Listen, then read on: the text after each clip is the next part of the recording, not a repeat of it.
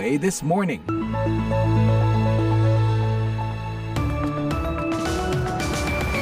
Halo halo pendengar, selamat pagi dari dari ibu kota Amerika di Washington DC. Saya Puspita Sariwati akan menemani Anda dalam VOA This Morning. Bagaimana kabar Anda? Bulan Mei hampir berakhir ya dan juga kini akhir pekan. Happy weekend. Tentunya Anda sudah mempunyai rencana untuk akhir pekan ya bersama keluarga atau teman. Di Amerika banyak acara nih telah digelar di tempat terbuka karena cuaca sudah memungkinkan untuk itu. Nah, pendengar, dalam acara VOA This Morning ini saya bersama produser Bani Rahayu telah menyiapkan sejumlah laporan terkini. Di antaranya, Amerika berpotensi tidak dapat mencapai kesepakatan untuk membayar utangnya. Bagaimana tanggapan orang Amerika? Bagian kriminalnya adalah mereka menghebohkan seluruh dunia atas masalah yang bisa diselesaikan dengan sangat cepat jika mereka melakukan pekerjaan mereka. Bank Indonesia kembali mempertahankan suku bunga acuan pada tingkat 5,75 persen. Fokus kebijakan Bank Indonesia diarahkan pada penguatan stabilisasi nilai tukar rupiah untuk mengendalikan barang impor. Jangan lupa pendengar, nanti ikuti pula bincang-bincang mengenai perawatan bagi penderita Alzheimer. Siaran ini juga dapat Anda ikuti secara live streaming di www.voaindonesia.com atau simak dalam podcast VOA This Morning episode hari ini di podcast langganan Anda. Kini kami sampaikan berita dunia bersama Rifan Duyastono. Inilah berita dunia VOA Washington. Dengan sisa beberapa hari sebelum Amerika Serikat terancam gagal membiayai berbagai kewajiban finansialnya, yang merupakan sesuatu yang belum pernah terjadi sebelumnya dan akan mengacaukan perekonomian global, Presiden Amerika Serikat Joe Biden mengomentari negosiasi kenaikan plafon utang dari Rose Garden di Gedung Putih. Ia bersikeras menyatakan tidak akan ada default alias kondisi gagal bayar. Biden menyatakan pada hari Kamis bahwa negosiasi antara staf Gedung Putih dan para pemimpin Kongres sedang berlangsung dan membuat kemajuan, meski ia mengaku masih terdapat sejumlah ketidaksepakatan penting. Meski demikian, Biden mengatakan bahwa ketidaksepakatan itu kini berkisar soal perselisihan soal akan seperti apa anggaran ke depan, bukan soal apakah Amerika akan gagal membayar utang-utangnya atau tidak. Now, I want to be clear that the negotiations we're having with Speaker McCarthy is about the outlines Negosiasi kami dengan Ketua DPR McCarthy yaitu mengenai akan seperti apa anggaran nanti, bukan soal gagal bayar, kata Biden. Ini tentang dua sisi Amerika yang berbeda pandangan. Biden mengatakan kedua sisi telah sepakat tidak akan ada default. Hakim Federal Amerika Serikat Amit Mehta memvonis pendiri kelompok militan sayap kanan ekstrim Oath Keepers Stuart Rhodes dengan hukuman 18 tahun penjara pada hari Kamis karena melakukan konspirasi penghasutan dan tindak kejahatan lain terkait serangan ke gedung Kongres Amerika. Rhodes sebelumnya bersikeras menyatakan bahwa dirinya seorang tahanan politik. Rhodes, mantan penerjun payung Angkatan Darat Amerika yang beralih menjadi pengacara didikan Universitas Yale dan mendirikan milisi sayap kanan ekstrim Oath Keepers, hadir di pengadilan federal hari Kamis untuk menerima vonis hukuman atas dakwaan jaksa yang menuntut hukuman 25 tahun penjara. Hukuman penjara terpanjang sebelumnya dijatuhkan pada seorang pria asal Pennsylvania yang menyerang polisi dalam peristiwa itu. Ia divonis 14 tahun penjara. Rhodes memimpin sebuah konspirasi untuk menggunakan kekuatan dan kekerasan untuk mengintimidasi dan memaksa anggota pemerintahan kita menghentikan perpindahan kekuasaan kekuasaan yang sah setelah pemilihan presiden, kata jaksa federal Catherine Rakoczy. Seperti yang diputuskan pengadilan, itu adalah tindak terorisme.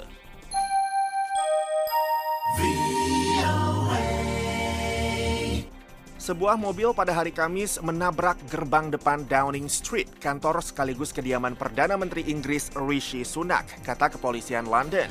Polisi mengatakan satu orang telah ditangkap atas dugaan mengemudi secara berbahaya. Tayangan televisi BBC menunjukkan mobil itu melintasi jalan menuju Downing Street dan mendekati gerbang itu pada kecepatan yang rendah. Gerbang utama itu tampak tidak rusak. Seorang saksi mata yang tidak memberikan identitasnya mengatakan bahwa pengemudi mobil itu adalah seorang pria kulit putih berusia 50 tahunan. Seorang saksi mata lain, Simon Perry, 44 tahun yang sedang berunjuk rasa di seberang Downing Street dan menyaksikan insiden itu, mengatakan ia mendengar sebuah ledakan kencang disusul orang-orang yang berhamburan karena panik.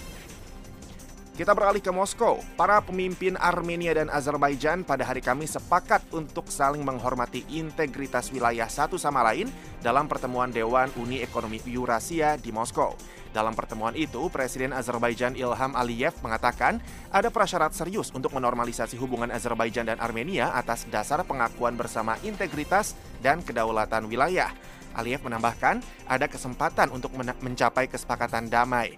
Perdana Menteri Men uh, Armenia Nikol Pashinyan mengatakan bahwa kedua negara setuju atas pengakuan bersama integritas wilayah satu sama lain. Dan atas dasar ini, kami dapat mengatakan bahwa kami bergerak cukup baik menuju penyelesaian hubungan. Но гораздо важнее то, о чем вы сейчас сказали, и президент Азербайджана, и Presiden Rusia Vladimir Putin mengatakan kepada para pemimpin pada pertemuan di Moskow itu bahwa yang terpenting adalah adanya sebuah kesepakatan pada masalah mendasar soal integritas wilayah. Dan ini menjadi dasar untuk menyepakati masalah sekunder lainnya, tambah Putin.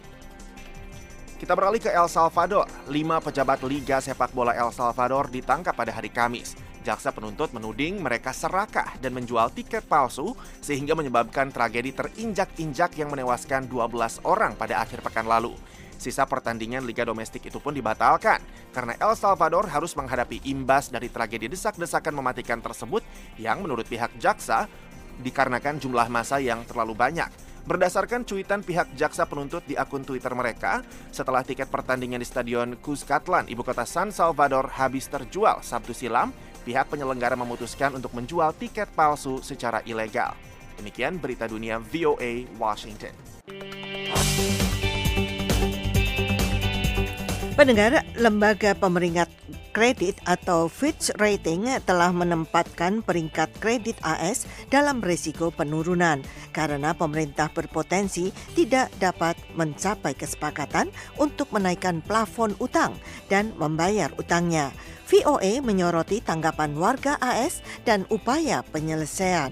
Lembaga Fitch hari Rabu mengatakan pihaknya masih mengharapkan ada penyelesaian, tetapi ada peningkatan risiko. Plafon kredit itu tidak akan dilakukan pada waktunya. Sebuah pernyataan Departemen Keuangan AS hari Rabu larut malam mengatakan peringatan Fitch itu menekankan perlunya tindakan cepat bipartisan oleh Kongres untuk menaikkan atau menangguhkan batas utang dan menghindarkan krisis ekonomi AS. Hanya tinggal beberapa hari lagi sebelum pemerintah AS kehabisan uang tunai untuk membayar tagihannya. Dan orang Amerika seperti Scott Jetzer mengatakan mereka bosan dengan politik para partisan. Bagian kriminalnya adalah mereka menghebohkan seluruh dunia atas masalah yang bisa diselesaikan dengan sangat cepat jika mereka melakukan pekerjaan mereka. Pria berusia 63 tahun itu tinggal di Columbus, Ohio dan menjual bahan untuk lantai. Selama ini telah menjadi pekerjaan rutin bahwa pemungutan suara untuk menaikkan plafon utang di Kongres akan memungkinkan Departemen Keuangan terus meminjam uang untuk memenuhi berbagai kewajiban keuangan pemerintah.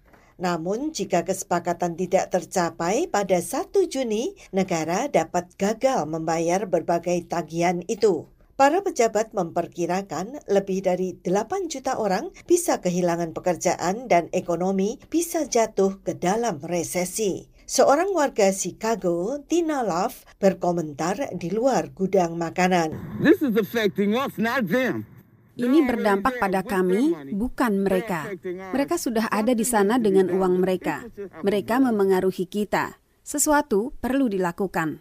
Partai Republik menuntut agar pemerintah mengurangi belanja negara tahun 2024 dan memperketat persyaratan bagi penerima bantuan pemerintah. Namun, Presiden Biden bersikeras untuk meloloskan plafon utang tanpa memikirkan apa pun. Kesepakatan apa pun harus melewati DPR yang dipimpin Republik dan Senat yang mayoritas Demokrat dengan dukungan utama dari bipartisan. Puspita Sariwati, VOA, Washington.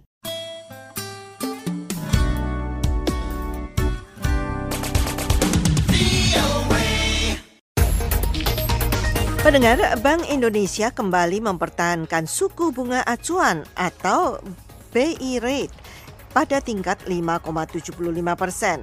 Dengan ketidakpastian dunia, sejumlah ekonom memperkirakan Bank Indonesia kemungkinan besar masih akan menaikkan suku bunga acuan pada tahun ini.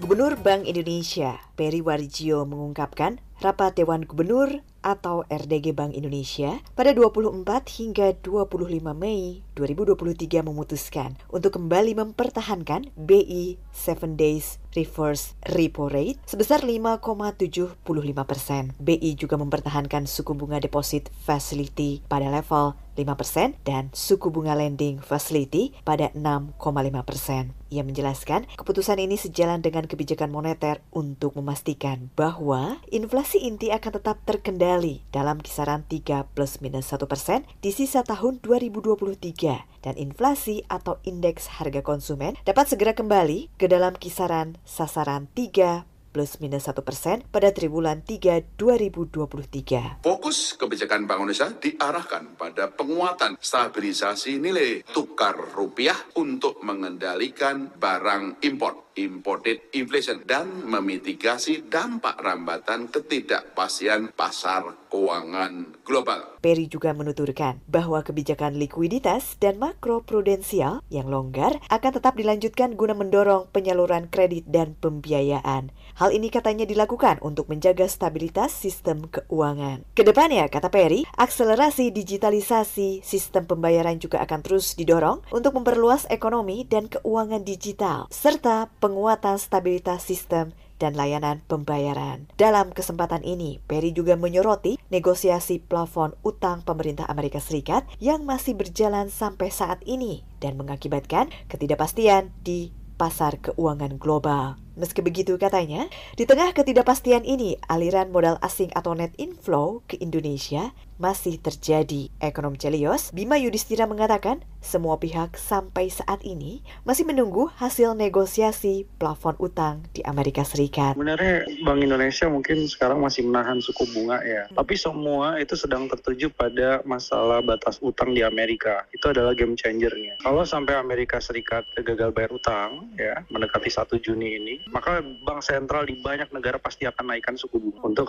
mempertahankan uh, likuiditasnya. Sehingga ini semua sedang menunggu. Maka dari itu menurutnya masih ada kemungkinan bahwa bank sentral akan kembali menaikkan suku bunga acuannya pada tahun ini. Selain masalah kemungkinan gagal bayar utangnya Amerika, kemungkinan kenaikan BI rate juga dipengaruhi oleh inflasi. Meskipun saat ini inflasi sudah cenderung menurun, namun kata Bima akan ada tekanan dari sisi pangan yakni adanya El Nino yang tetap harus diantisipasi. Ia mengatakan, apabila suku bunga acuan memang harus dinaikkan lagi, pemerintah harus menaruh perhatian terhadap sektor real yang akan terpukul dengan kebijakan tersebut. Menurutnya, dengan terdampaknya sektor real ini, maka pertumbuhan perekonomian hanya akan bisa tumbuh di batas bawah dari target pemerintah, yakni sekitar 4,5 hingga 4,8 persen. Dari Jakarta, Gita Intan melaporkan untuk VOA Washington.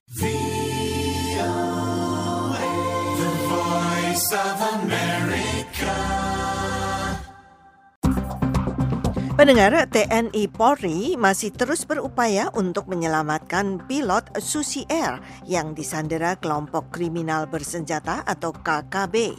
Kini aparat keamanan berus, berupaya memaksimalkan langkah negosiasi agar KKB bersedia melepaskan pilot berkewarganegaraan Selandia Baru itu.